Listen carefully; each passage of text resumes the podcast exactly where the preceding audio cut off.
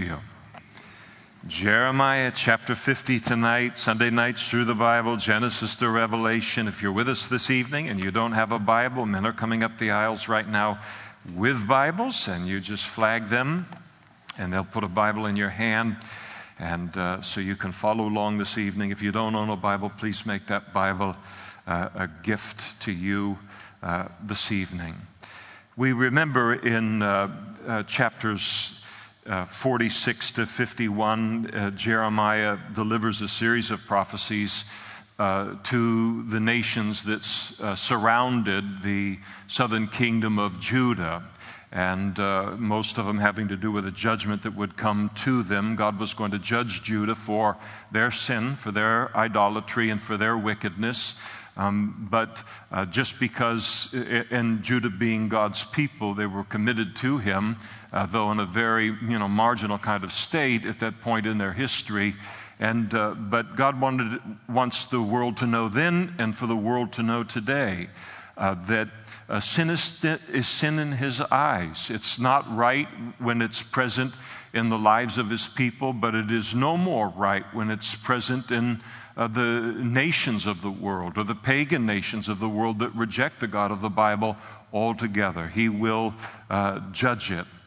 And so we've seen uh, in recent weeks his judgment that he pronounced upon Egypt and then Philistia, Moab, Ammon, Edom, Damascus. And then we uh, uh, began last time his pronouncement of, of judgment upon uh, Babylon, the city of Babylon and the kingdom of Babylon. And we stop uh, partway uh, through it. When we uh, look at the, the book of Jeremiah, and especially for those of you who are altogether new to it uh, with us tonight, it's important to understand that what we are reading here in terms of a prophecy from Jeremiah to the Babylonians, that this prophecy is written, uh, is given by Jeremiah uh, to Jeremiah by God at least 70 years prior to the fulfillment of the prophecy. Uh, the children of uh, Israel in, in the form of, of, Judah would go into bondage uh, for 70 full years into captivity into the Babylonian kingdom. This prophecy was given sometime before even that captivity took place. So, this was something that was being spoken of prophetically before it came to pass. It would be kind of like if uh, somebody got up and with by the Holy Spirit and with 100% accuracy got up and prophesied to us tonight of what will be happening in terms of the greatest uh, uh, empire or country in the world in the year 2087. And we would look at that and go, Whoa, what are you kidding me? We're gonna, we know what's going to happen in 2087. I mean, we would marvel at it, and then with 100% accuracy. And I think that sometimes when we look at Old Testament prophecy that's been fulfilled, and we look back on it as already fulfilled, we can lose kind of the, the awe, the wow factor associated with it that would have been true uh, in the hearts of the people that were receiving it, and then would have been in the hearts of the people uh, 70 years later when it is actually occurring before their eyes. And so the, the prophetic element of the scriptures is, is a wonder and is unique to uh, God, uh, God Himself. And so God speaks about his judgment against Babylon. And uh, even though he used Babylon to judge the southern kingdom of Judah for their sins, um, uh, he, he judges Babylon specifically for two issues on the basis of their own sin that they were committing and, and unacceptable in the eyes of God. And then, second, when they did uh, overthrow Jerusalem and overthrow Judah, they exceeded uh, the boundaries of what God wanted them to do. They took the punishment, they took the destruction, they took the death and the mayhem further than God wanted uh, them to. And so uh, God noticed that, and He's going to judge them for that. So we pick up here this evening, chapter 50, verse 33. It helps us to know what we're in the middle of. And here, um, is, it's, uh, is it, where he's declaring uh, the destruction and the coming uh, judgment upon Babylon. In contrast to all of that, uh, God steps into the middle of the prophecy and uh, declares himself and identifies himself as Israel's Redeemer. Thus says the Lord of hosts, the children of Israel were oppressed, along with the children of, uh, of Judah. And all who took them captive have held them fast, and they have refused to let them go. And so God had given the prophecy to the, uh, the children of Israel. Southern kingdom, uh, northern kingdom of Israel went into uh, captivity to the Assyrians. 100 plus years uh, earlier, and then uh, the uh, southern kingdom of Judah went into captivity to the Babylonians. And the Babylonian Empire was so strong. When you would look at it at the time these prophecies were given, you would never guess that Babylon would ever be overthrown. Uh, just again, the, uh, the gardens of the ancient city of Babylon, just the gardens alone of Nebuchadnezzar were considered one of the wonders of the ancient world and, and the, the wall that surrounded the entire city, some, something like 84 miles worth of wall, uh, 320 feet high. Uh, and that's like a 30 story, story building plus in front of you. If you ever, it sat on a plain, it wasn't on a mountain, it sat on a plain upon the Euphrates River. And here you come to attack this uh, particular city, and the first thing you hit are walls that are 320 feet high. It'd be like, uh, can we tackle something simpler uh, than this?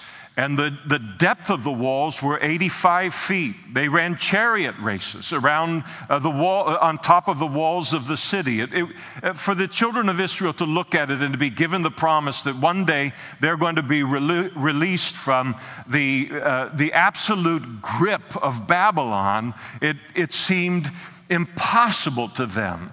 And Babylon had no intention of letting loose of the children of Judah, had no idea that they, they were going to hold them captive for 70 years because of the 490 years that the children of Israel uh, failed to honor the uh, Sabbath year and they owed God in the 490 years, they owed the land 70 years of rest. They don't understand any of that. They don't care about any of that. But in their mind, this kingdom was going to go on for a thousand years, and yet it's going to end very, very quickly.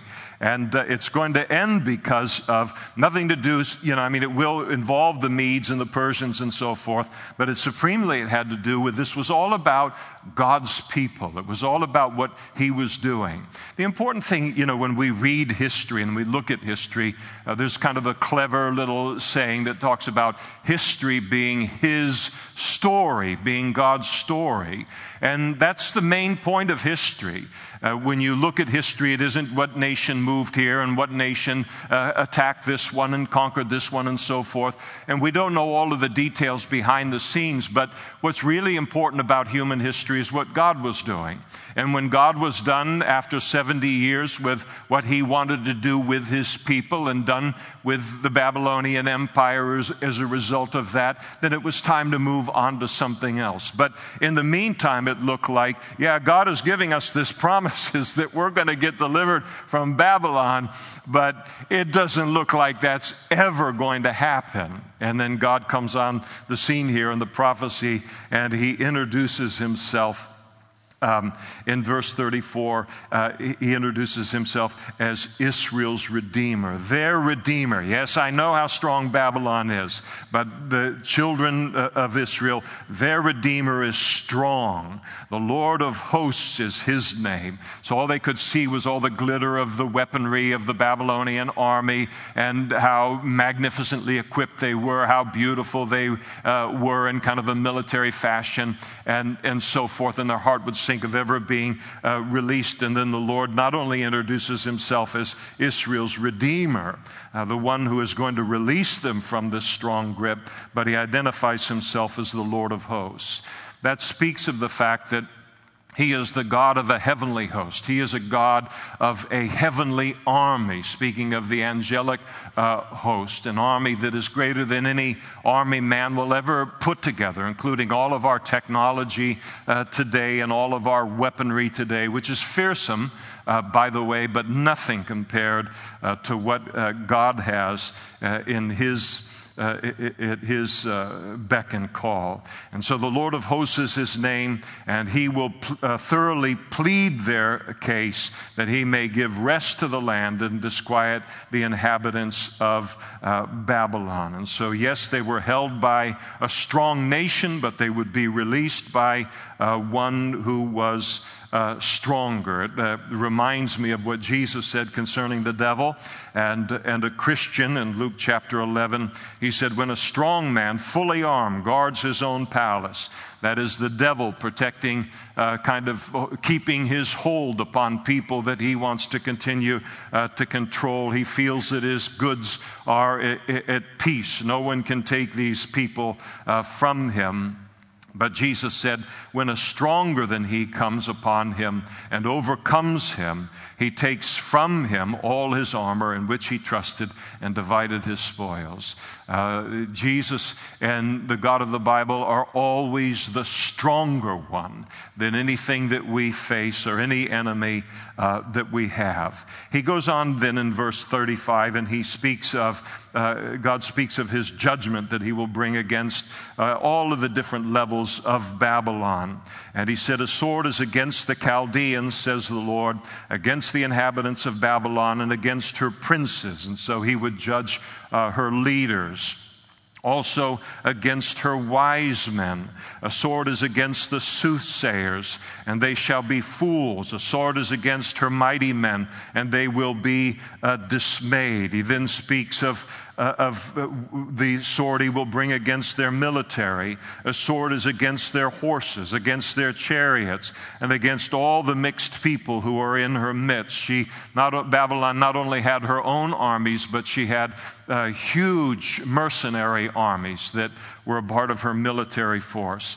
And they shall become like women, speaking about the, how they will fail in the face of of the battle. This can seem like an affront in, in the current atmosphere related to women, but in those days, uh, women weren't uh, flying F 16s or whatever other ones we have, or snipers or anything like that. In this day, it was just sheer brute strength in terms of battle. And it wouldn't matter what a woman had in terms of determination or what, uh, when someone would burst into her home and knock a door down, and it's five guys who are uh, six foot five and 280 pounds, she would have uh, in the ancient weaponry have no hope uh, in, uh, before that kind of just uh, brute force. And so this is kind of uh, what they would feel, uh, even as men, when God would bring his judgment upon them. A sword is against her treasures, and they shall be robbed. A drought is against her waters, and they shall be dried up. When King Cyrus uh, ultimately uh, uh, conquers the city of Babylon and the Babylonian Empire. One of the things that he did in order to take the city is Babylon sits on the Euphrates River and, uh, and a tremendous canal system set up around it. That's why it, it flourished so much in terms of like a green spot. And what they did is they simply diverted the river Euphrates to bring the water level down enough that it would drop enough distance between the water and the bottom of the gates that were in those places. And then their military went up through that. And so God here speaks of even how, uh, how Cyrus would end up diverting the water, drying it up, so to speak, to then gain access to the city. For it is the, speaking of Babylon, it is uh, uh, the land of carved uh, images, and they are insane with their idols. That's a passage that we'll preach, by the way, because a wonderful line, isn't it? Insane with their idols. Uh, uh, their idolatry is basically the worship of any created thing. All of, all of the entire universe and beyond is only made up of, there's two distinct uh, categories. Uh, there is creator, and that is made up of one, uh, a triune God, and then there is the creation, is, is everything else. And so to worship anything that is, the, is creation, anything other than the true and the living God, is idolatry. And uh, so you look around, and that doesn't matter whether it's a car or a home or, uh, you know, the American dream or some philosophy or a person or whatever, uh, a job, whatever it might B, it's idolatry if it becomes more important to us than God. And uh, surely the world that we live in, the nation that we live in, uh, is insane where they're idols. The key is, is that we are not in that same category as Christians, that we love the Lord more than anything else. Uh, in our life, and then receive everything else gratefully, but as uh, not crowding out the place that only the Creator deserves within our hearts. And then, as he continues to speak about the judgment, therefore the wild desert beast shall dwell there in Babylon, speaking of the greatness of her destruction, also with the jackals. And the ostriches shall uh, dwell there. It shall be inhabited no more forever, nor shall it be dwelt in from generation to generation, as God overthrew Sodom and Gomorrah and their neighbors, says the Lord. And so no one shall reside there, nor Son of Man dwell in it. Now, you remember a number of weeks ago, probably you don't. That's why I'm mentioning it again. But when we look at this prophecy that God makes against the king, uh, Babylon and the Babylonian kingdom, that uh, the, the vast majority of his prophecy against them had a near fulfillment that would be fulfilled under the invasion uh, by the Medes and the Persians under the leadership of Cyrus. But there are aspects of this prophecy that are given here uh, that have, uh, uh, have a future fulfillment. We have not yet seen them fulfilled uh, in, yet in terms of Babylon. Babylon, when it was taken by Cyrus, he did not level the city. Uh, even Alexander the Great, when he conquered Babylon uh, later, he did some level of destruction to the city, but not the kind of destruction that we read about here. So, this is a destruction or a judgment on Babylon that is, is yet future. And it's one of those things that you kind of, I heard Pastor Chuck Smith speak one time about things within the Bible that we can't quite get figured out in this age in which God has called us to live for Him in human history. So you always have to have a file that is the more information needed file. And this goes into that category. So he speaks of the coming, a, a, a complete destruction of Babylon that hasn't occurred yet. Uh, you go into the book of Revelation that describes a judgment that's going to come upon the whole earth uh, during the seven year tribulation period.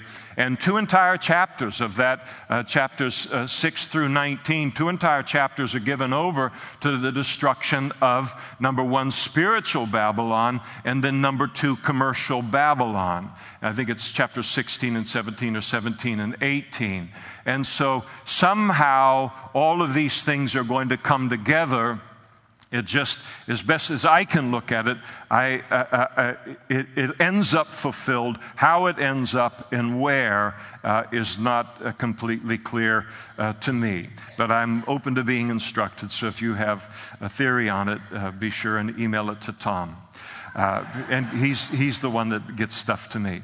Uh, then uh, he describes the taking of uh, Babylon. Behold, the people shall come from the north, and, uh, and uh, as, as Cyrus did in the Medes and the Persians, and a great nation and many kings shall be raised up from the ends of, of the earth. And so, again, it was a Medo Persian empire that was established after defeating the Babylonians. So it was the Medes and the Persians gathering together with a lot of other lesser nations in terms of power power, uniting together to overthrow uh, Babylon. And so here uh, it describes this people coming, uh, a great nation, but many kings shall be raised up from the ends of the earth. They shall hold, uh, hold the bow and the lance. They are cruel and shall not show mercy. Their voice shall roar like the sea. They shall ride on horses, set in array like a man for battle against you, O daughter of uh, Babylon. And so that would be a very, very frightening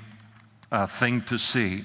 The king of Babylon has heard uh, the report about them, and his gr- uh, hands uh, grow uh, feeble, and anguish has taken hold of him, pangs as of a woman in childbirth. And so when uh, this, all of this is described in, later on in Daniel chapter 5. You remember the great grandson of Nebuchadnezzar, Belshazzar, ends up being the king of the uh, Babylonian Empire. When it is overthrown by the Medes and the Persians, he is in a room partying with a bunch of people in some kind of a drunken party. He gets the harebrained idea of going uh, to where the treasuries are of Babylon and bringing out all of the holy uh, vessels that were uh, used by the priests in the worship of Jehovah in Jerusalem, and then to introduce them into the party so that they could get drunk with these instruments. Uh, I don't know if you'll ever have an opportunity to do that in the course of your life, but never do it if you do have the opportunity. Uh, this uh, troubled God a great deal, and God put a uh, brought a hand without a body, and it wrote upon the walls of the palace there in the room, Mene, Mene, Tekel, Upharsin. That would freak you out, and it did freak him out. And the, the Bible says that his entire hips were loosed and uh, his knees began to knock. He lost control of the lower part of his body. He was so afraid. And uh, Daniel, as you might uh, under, understand, was brought into uh, give the interpretation of the Mene, Mene, Tekel, Upharsin, which he said uh, that uh, Belshazzar, you have been weighed in the balance and found wanting, and your kingdom is now given over to the Medes and to the Persians. And that very night, uh, Babylon was conquered by Cyrus, and then and uh, Belshazzar uh, died as a result. And so here you have again the incredible detail uh, given related to the prophetic element of what would be the reaction of the king of Babylon uh, to all of this when it occurred. And behold, uh, uh, uh is a, we get the description of the overwhelming force that will uh, come against Babylon. Behold, he shall come up like a lion from the floodplain uh, of the Jordan against the dwelling place of the strong. Floodplain is where there would be reeds around the Jordan River and so forth. And one thing, if you went down to get a drink from the river, river and you went down into the reeds, one thing you would never want to see jump out at you would be a lion uh, because you're done, basically. Uh, I don't know if you know judo or what you might know. You're going to be a meal. And, and so just talking about a lion is, you know, fierce, unstoppable, uh, and uh, invincible is a hungry lion looking for prey. And so they would come against the dwelling place of the strong but I will make them suddenly run away from her. And who is a chosen man that I may appoint over her? For who is like me, and who will arraign me, and who is the shepherd who will withstand me? And I think that's a great uh, message to any individual human being in the world today or any nation in the world. Uh, nobody can fight with God and have any hope uh, of winning. The news of the fall of Babylon, it would shock the world, and uh, Jeremiah makes that the focus now in this prophecy as God gives it to him. Therefore, hear the counsel of the Lord that he has uh, taken against Babylon and his purposes that he has purposed against the land of the Chaldeans. Surely the least of the flock shall draw them out. Uh, surely he will make their dwelling place desolate with them. At the noise of the taking of Babylon, the earth trembles and the cry is heard among the nations. And so the idea is that if Babylon fell in this kind of a way, uh, with all of its wealth, all of its military, all of its power and influence, then all of the other kingdoms of the world realize, wow, if they can fall, then we can fall as well. And it put the fear of God uh, in, in everyone. And the fear of God is a very, very uh, good thing. Chapter 51.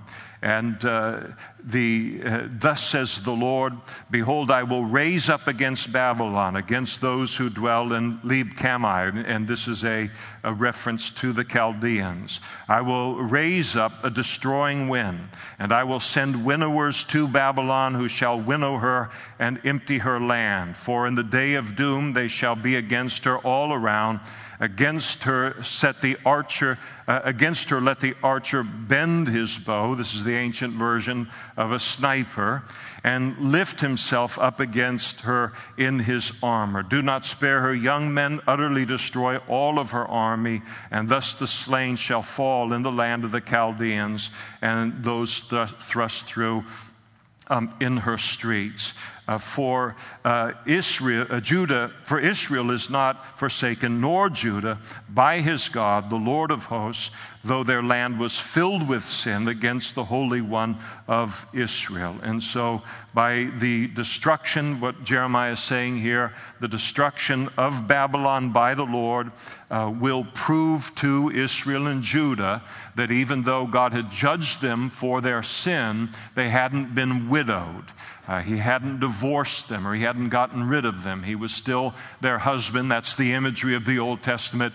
In the New Testament, as, as, as Christians, we are uh, known by the imagery of the bride of Christ. And so uh, that's how it's portrayed in the Old Testament. The children of Israel were uh, the, the, the uh, wife uh, of uh, of the Lord. And so uh, here he, he talks about the fact that though the judgment had occurred, he had not widowed them or abandoned them.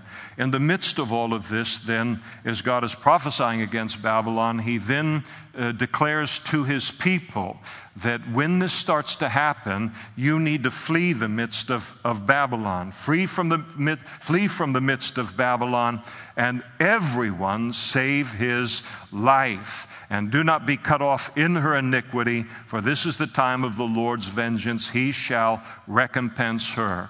And so, when this judgment came against Babylon, it was to be, and remember, there, the, the, uh, we'll see in a little bit uh, uh, at the end of the chapter that these prophecies are going to be read to uh, the uh, children of Israel who are captive in Babylon and so they're going to be aware of this 70 years before the events occur. And so their eyes are open to watching this. You remember Daniel uh, when he was reading it, as he begins the book of Daniel, and, and uh, he was reading Jeremiah's prophecies, and he knew that the 70 years was coming close and that God was going to fulfill all of this. The Jews were watching uh, this uh, to occur after 70 years. And so God said, when this starts to happen, get out of, uh, get out of Babylon when you get the chance. And Cyrus, when he defeated Babylon, he then allowed these peoples that had been taken captive from their land to return to their native lands.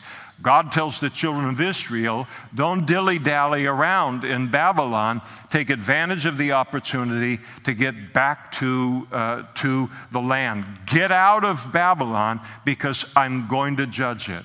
It reminds me when Paul wrote to the church at Corinth and he said, Come out from among them and be ye separate. The call to us as Christians in terms of the idolatrous world that we live in, we, we must never ever uh, live our lives in such a way that we are united with what God has promised He will judge and He must judge. We must not unite with the sin of the world and whatever else the world is engaged in because we never know when God is going to bring his judgment down on it. And we as his people are not to be found united with what we know he must judge. It's a foolish gamble to take and, and a foolish risk. Uh, to take. And so he tells them, get out of there and do, uh, do uh, uh, uh, do not be cut off in her iniquity, for this is the time of the Lord's vengeance. He shall recompense her.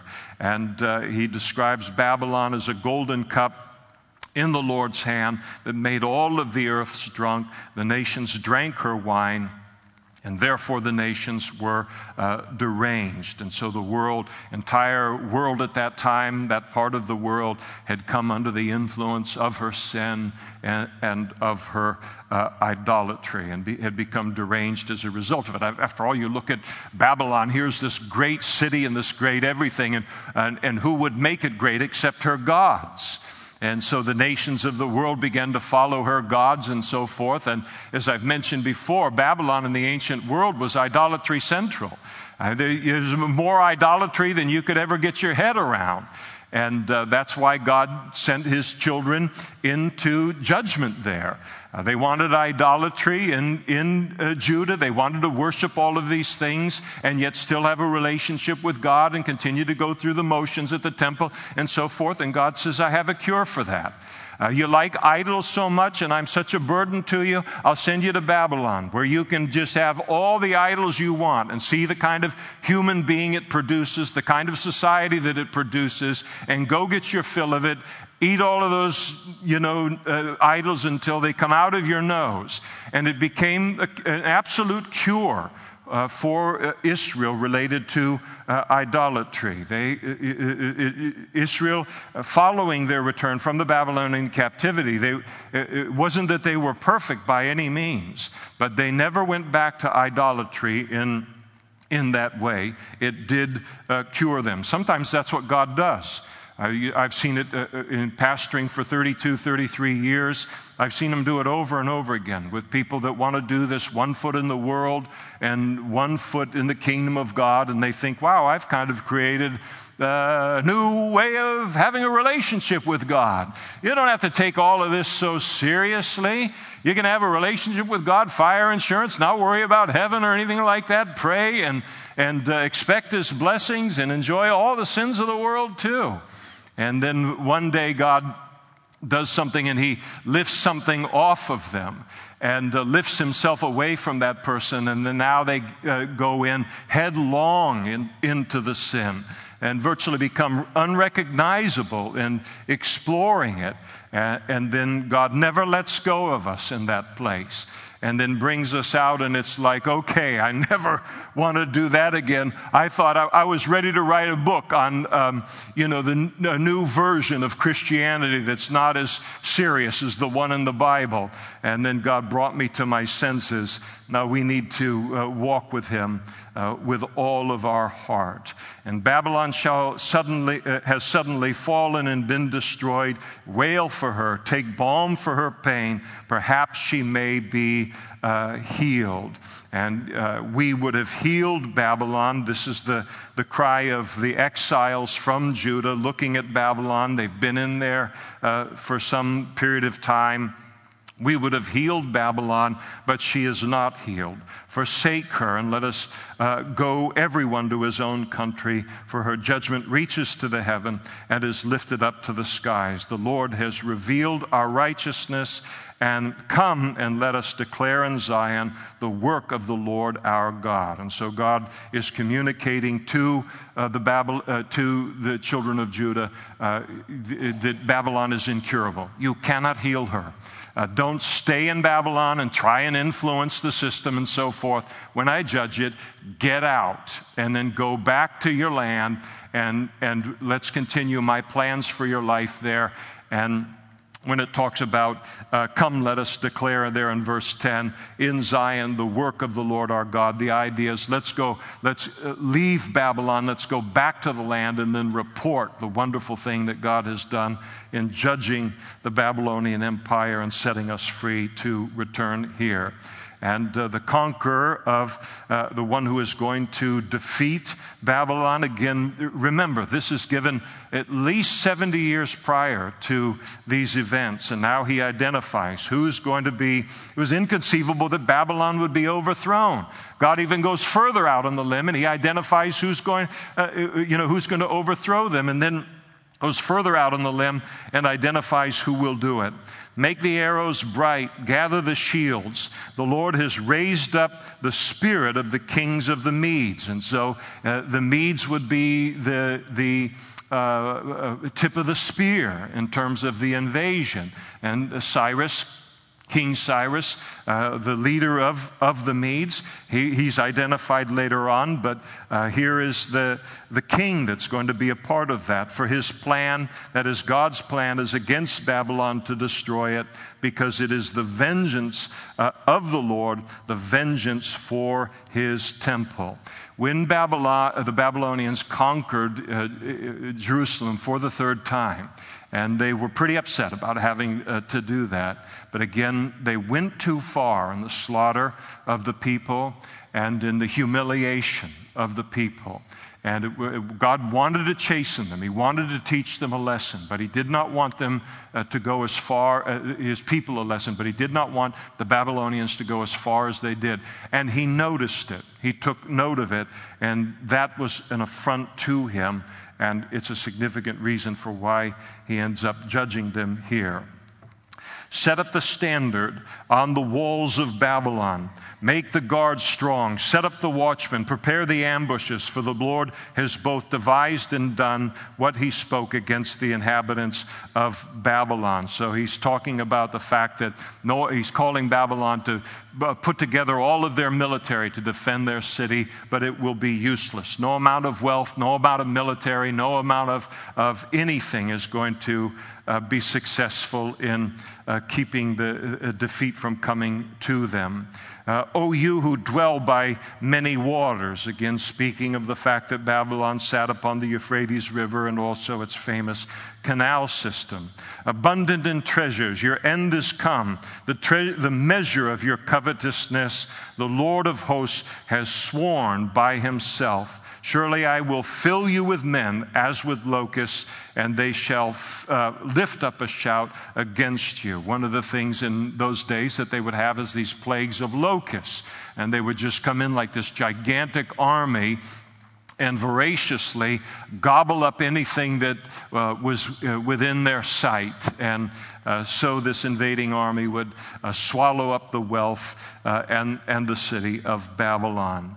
And, uh, and God makes clear to them here in verse 15 to Babylon that their enemy was Jehovah and the power of their enemy in contrast to the power that they thought that they had. It makes me uh, think, I can't help but always, when I read Jeremiah, to think about it in terms of the United States of America, our place currently in, in history, and, uh, and to realize we do have a, a Christian heritage here, we have a Bible heritage here. It's being thrown off so, so, so very rapidly. I think that it was, um, uh, I'm forgetting the.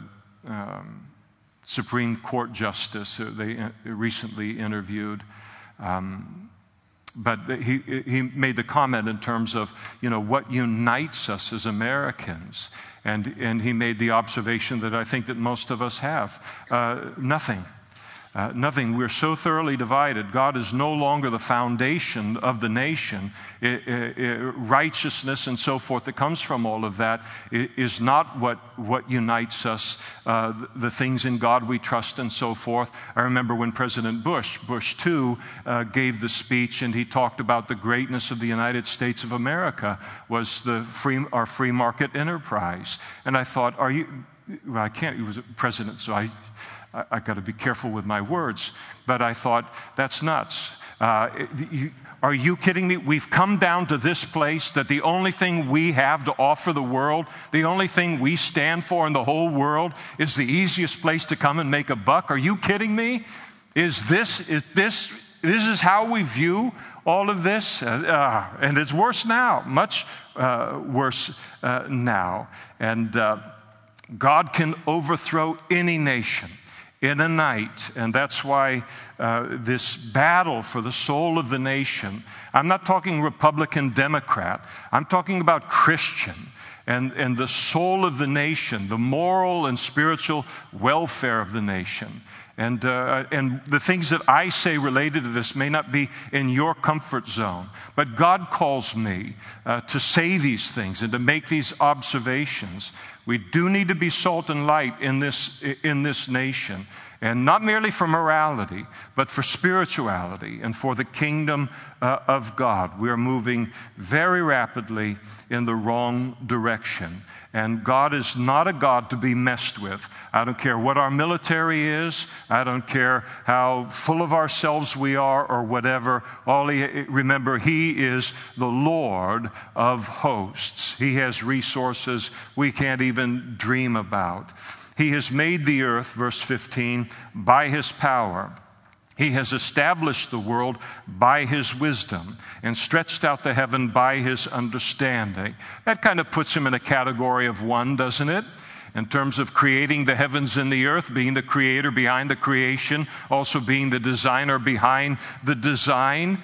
And uh, when he utters his voice, there is a multitude of waters in the heavens. He causes the vapors to ascend from uh, the ends of the earth. He makes lightning for the rain, and he brings the wind out of his treasuries. I'd like to see the Congress do that. Or I'd like to see any body of rulers, no matter how great the country is in the world. We can't even do that. We can't head off a hurricane. All we can do is deal with the aftermath of it. There's all these things that go on all the time around us that speak to how frail we are and how we ought to run to God and cry out to Him for His mercy and, and His protection. And, uh, and, and how small we are in the context of creation, let alone in the light of God. No, God is unique. You don't want to pick a fight with God. Again, it reminds me of the Jim Croce song no spitting in the wind and tugging on whoever's cape and so forth, and never pick a fight with God. Everyone is dull hearted and uh, with, without uh, knowledge. Every metalsmith is put to shame by the carved image, for his molded image is falsehood, and there is no breath in them. So God contrasts himself with the idols of Babylon. And he says, the, he describes himself here as the creator of the heavens and the earth, the controller of nature and so forth. And then uh, he describes what the Babylonians were worship and the idolatry of it, and says you've got these metalsmiths, these masters of all of this, and they create this very ornate God, a magnificent representation of the God. It can't talk. You put it on the mantle, and it can't get off the mantle. Even in Toy Story, they could get off the mantle. These gods can't do anything. Why would I worship something that can't uh, do anything for itself? How can I believe it would do something for me? And the same thing is true of all idolatry.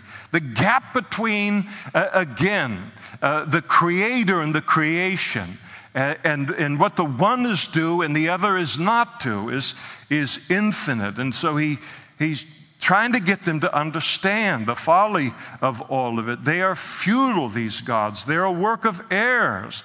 And in the time of their punishment, they shall perish. The, Lord, the portion of Jacob, that's a name for the Lord, is not like them. Amen. For he is the creator of all things, and Israel, and the idea is including Israel, Israel is the tribe of his inheritance, and the Lord of hosts is his name. He goes on to continue to speak about how he will break Babylon. And, uh, and, and, and specifically, God is speaking to this future general. We know him historically as, again, Cyrus, who would lead the Medes and the Persians in the conquest of Babylon. He speaks to him now and, uh, and, in terms of using him as a hammer to break the power of Babylon.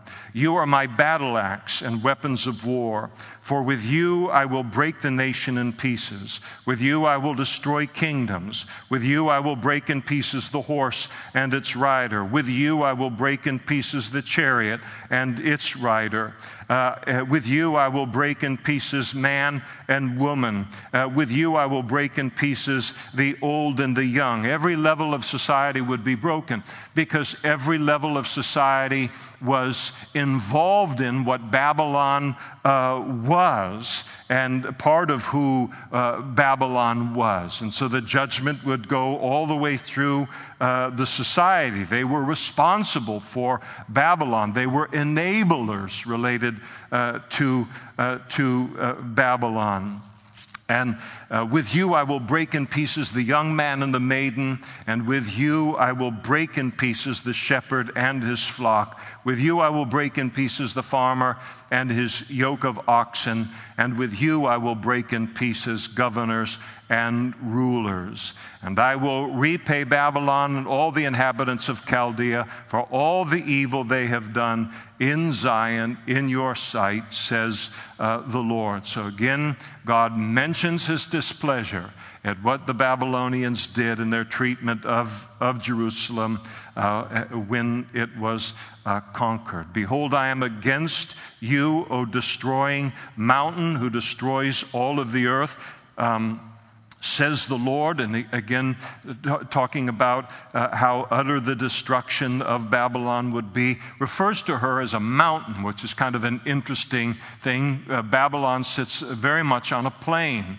and uh, there's no mountain at all. The mountain that he's referred to is the mountain of sin and idolatry and the influence for sin and idolatry she, that she was uh, in that uh, age and the destructive influence of her. Uh, of her idolatry and her sin. And I will stretch out my hand against you, roll you down from the rocks, and make you a burnt mountain and they shall, uh, and they shall not take from you a, a, a, stone for a corner, nor a stone for a foundation, but you shall be desolate uh, forever, says the Lord. Uh, and then uh, the Lord's purpose is going to be performed against Babylon as he continues to, to describe all of it. Set up the banner in the land, blow the trumpet among the nations, prepare the nations against her call the kingdoms uh, together against her. Uh, Ararat, uh, Minni Ashkenaz appoint. No, appoint's the next word in the sentence. It's not really a part of the, the kingdom, but it was all capitalized, so it kind of runs together, doesn't it? But these are all different kingdoms that would join the Medes and the Persians in the invasion of the Babylonians. Appointed general against her, caused the horses to come up like the bristling uh, locusts, bristling yo- locusts or locusts that are very, very hungry. That's a stage in their development. Prepare uh, against her the nations with the kings of the Medes, its kingdoms, and all of its rulers, all of the land of his dominion. The land will tremble in sorrow for every purpose of the Lord shall be performed against Babylon uh, to make the land of Babylon a desolation without The mighty men of Babylon have ceased fighting, they have remained in their strongholds, uh, their might has failed, they became like women and they have burned her dwelling places. The bars uh, of her gate are, uh, are broken and uh, one runner will run to meet another and here you kind of uh, you, you again all of this is going to be fulfilled with such dramatic uh, detail uh, the, the city of babylon was very very well known for its messenger system we kind of had the Pony Express and the mail system in all the United States of America. It was a marvel the Pony Express was for what it, it did at that time. Well, within that city, huge city, so they had a, a, a tremendous network of couriers to take messages from one place to the other and so forth. And now he describes the activity of even the couriers on uh, the day of Babylon's destruction. I mean, the detail is uh, really very, very interesting. One runner will meet to another. Uh, you ever kind of watch ants? When they're kind of going along and they kind of stop long enough to kind of uh, do a little sword play with their antennas or something. I don't know what, but they're communicating something and then they keep on going on their way.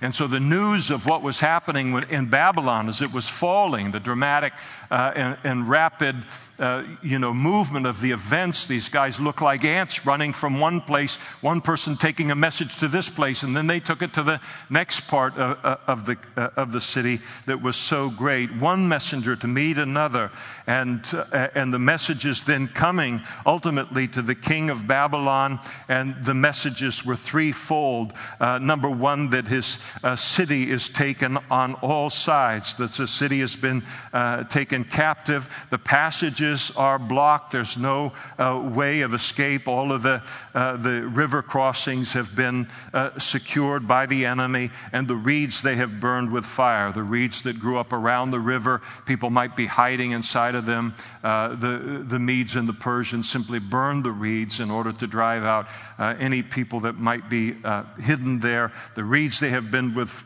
burned with fire, and the men of war are terrified. For For thus says the Lord of hosts, the God of Israel The daughter of Babylon is like a threshing floor. When it is time to crush her, yet a little while, and the time of her harvest will come. In other words, poetic language for the fact that she will be uh, crushed in the same way that a grain of wheat is uh, when it is being uh, has been harvested and then is being uh, threshed the chaff being separated from uh, the wheat and then here in, in verse 34 we have judah's complaint against uh, babylon for her excessive force and so forth uh, against, against judah nebuchadnezzar the king of babylon has devoured me he has crushed me. He has made me an empty vessel. He has swallowed me up like a monster. And he has filled his stomach with my uh, uh, his stomach with my delicacies, and he has spit me out. We have a saying today, don't we?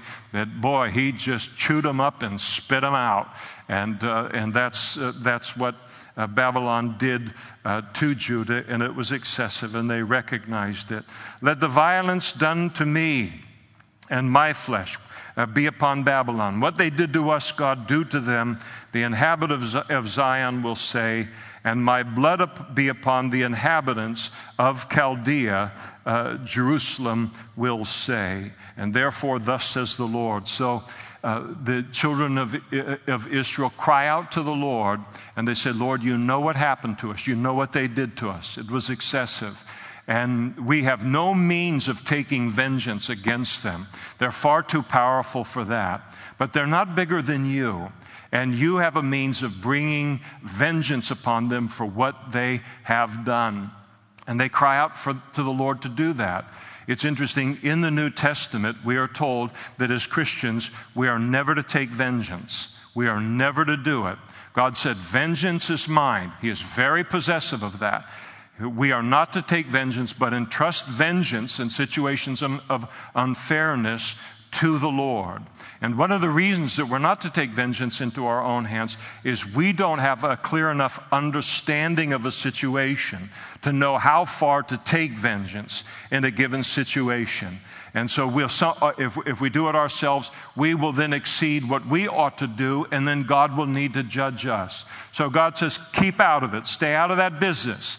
It's a business for God. It's a messy business. It requires uh, infinite wisdom and, and knowledge to, to be involved in it. Leave it to me. And they did leave it to him. And then that's why you see the first word of the verse 36 Therefore, says the Lord. And he begins to speak about the vengeance that he would take out upon them. And you may sit here, someone here tonight, and someone has done you a terrible, terrible wrong. And you know how that can work in your mind. I mean, all those little plans of vengeance. Ka-chunk, ka-chunk, ka-chunk, ka-chunk, ka-chunk. Man, uh, maybe you're holier than me, but I got to process that. Uh, to get these things into the hands of the Lord. I can think of all kinds of terrible things uh, to do and add up all of my assets. What could I put together to really hammer them for what they've done to me? And then the Lord steps in and says, Don't do it. Don't touch it. Leave it with me as great as you might think, any plan you could come up in terms of vengeance against someone who has done wrong to you, it will always be, if you do it, it will be inferior to what God has in mind in the situation. And, uh, and, and how magnificently God will handle it. Leave vengeance to the Lord. We might be protecting someone's uh, very life, a very uh, heart and future here tonight uh, with this uh, word here as it's being spoken. Therefore, thus says the Lord Behold, I will plead your uh, case and take vengeance for you. I will dry up her sea and make her springs dry. Babylon shall become a heap, a dwelling place for jackals, an astonishment and a hissing without an inhabitant they shall roar together like lions, and they shall growl like lions' whelps. This is speaking of Babylon, like young lion cubs with a fresh kill, eating it and thinking they're invincible, and, and so forth. In their excitement, God said, I will prepare their feasts. I will make them drunk that they may rejoice and sleep a perpetual sleep and not awake, says the Lord. I will bring them down like lambs to the slaughter, like rams with uh, male goats. God said, I will judge them and take care of it. And He really does. How many of you, just for a show of hands, how many of you have been in a situation where you, uh, you, you know, you really wanted to take vengeance in a particular situation, but you obeyed God and then sometimes it takes months and years and even uh, decades. And then sometimes that it, we won't even see that vengeance meted out until we can be long gone uh, from human history and all. But how many of you have you seen God, if it's left in his hands, seen what he's done and gone, whoa, God is way better than anything that I could do? Just a show of hands, just to see uh, that, that happen. Felt good, didn't it? I'm just kidding. Uh, but and you look at it and you go, Wow, Lord, I am so glad I left that with you. And now I see that what I thought was the real problem, or what I would have gone after them the most for, you saw this as the real problem behind it. And then how you dealt with it, Lord, I just marvel uh, at it and so glad to have left it uh, with you. And it's so important that uh, that we do so. Oh, how uh, Sheshach, and this uh, uh, uh a phrase that was used of Babylon in the ancient world, how she is taken. Oh, how the praise of the whole earth is seized. How Babylon has become desolate among the nations. The sea has come up over Babylon. She is covered with the multitude of its waves. Uh, her cities are a desolation, a dry land and a wilderness a land where no one dwells, through which no son of man passes. I will punish Bel, one of the principal deities of, uh, of Babylon. I will punish Bel in Babylon, and I will bring out of his mouth what he has swallowed. And so, uh, he, what had, had he swallowed? He had swallowed up the Jewish people and a lot of other people too. And God says, I'm going to judge him and make him vomit it up. I don't know if that's exactly in the Hebrew, but that's basically what what he's saying here. I will, uh, uh, uh, I will judge this for you, and the nations shall not stream to him anymore. Yes, the wall of Babylon shall fall. And so we'll stop there tonight, and uh, then we'll look to finish this up uh, next week, and, and, then the, uh, and then to celebrate uh, as is our custom here, to celebrate the conclusion uh, of a book that we have studied in that incomparable way of enjoying Costco cakes for refreshment. And so we'll look forward to that uh, next Sunday night. Listen, it's been something to go through Jeremiah. I don't know what it's been like for you, but it's been harder for me, trust me. And, uh, but uh, we'll look forward to finishing out the message. It's, it's an important message. I don't want to minimize it at all, or the book is just something we have to grind through. It, it's uh, that, not that at all, but we'll look to finish it next week. Let's stand together and, and we'll pray together.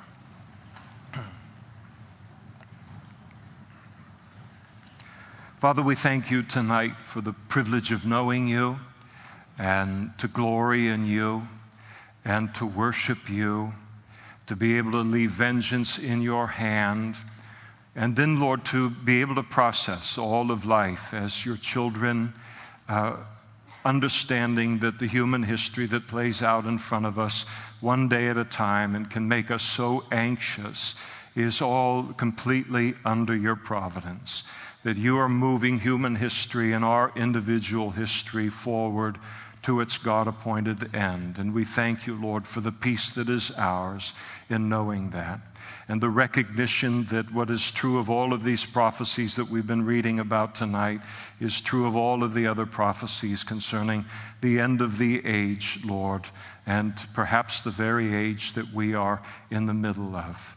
And Jesus, you're the one that told us when we begin to see these things come to pass to look up because our redemption is drawing nigh. We see so much happening prophetically around us today, Lord. It excites us. We pray that any time that we are prone to worry uh, or prone to uh, become anxious over the reports of the daily and the nitty gritty of it, Lord, that you would immediately calm our heart with the realization that all of this is under your control and the control of our Heavenly Father. We bless you for the peace that is ours in knowing all of that. We pray that you would freshly fill us with your Holy Spirit. You would give us a great Thanksgiving day with all of our friends and our family this week, that you would bless us and that you would use us, that uh, your light would shine through our lives this week. We think about uh, the evangelistic team on Good Friday, and uh, not Good Friday, but Black Friday, and we ask that you would bless them as they go out and as all of us go out in our different places, and we ask that you would use us to manifest a different kingdom that exists in this world, Lord. And we pray that you would bless us, give us a great week in you, draw us closer and closer and closer to you, we pray. And we pray these things in Jesus' name. Amen.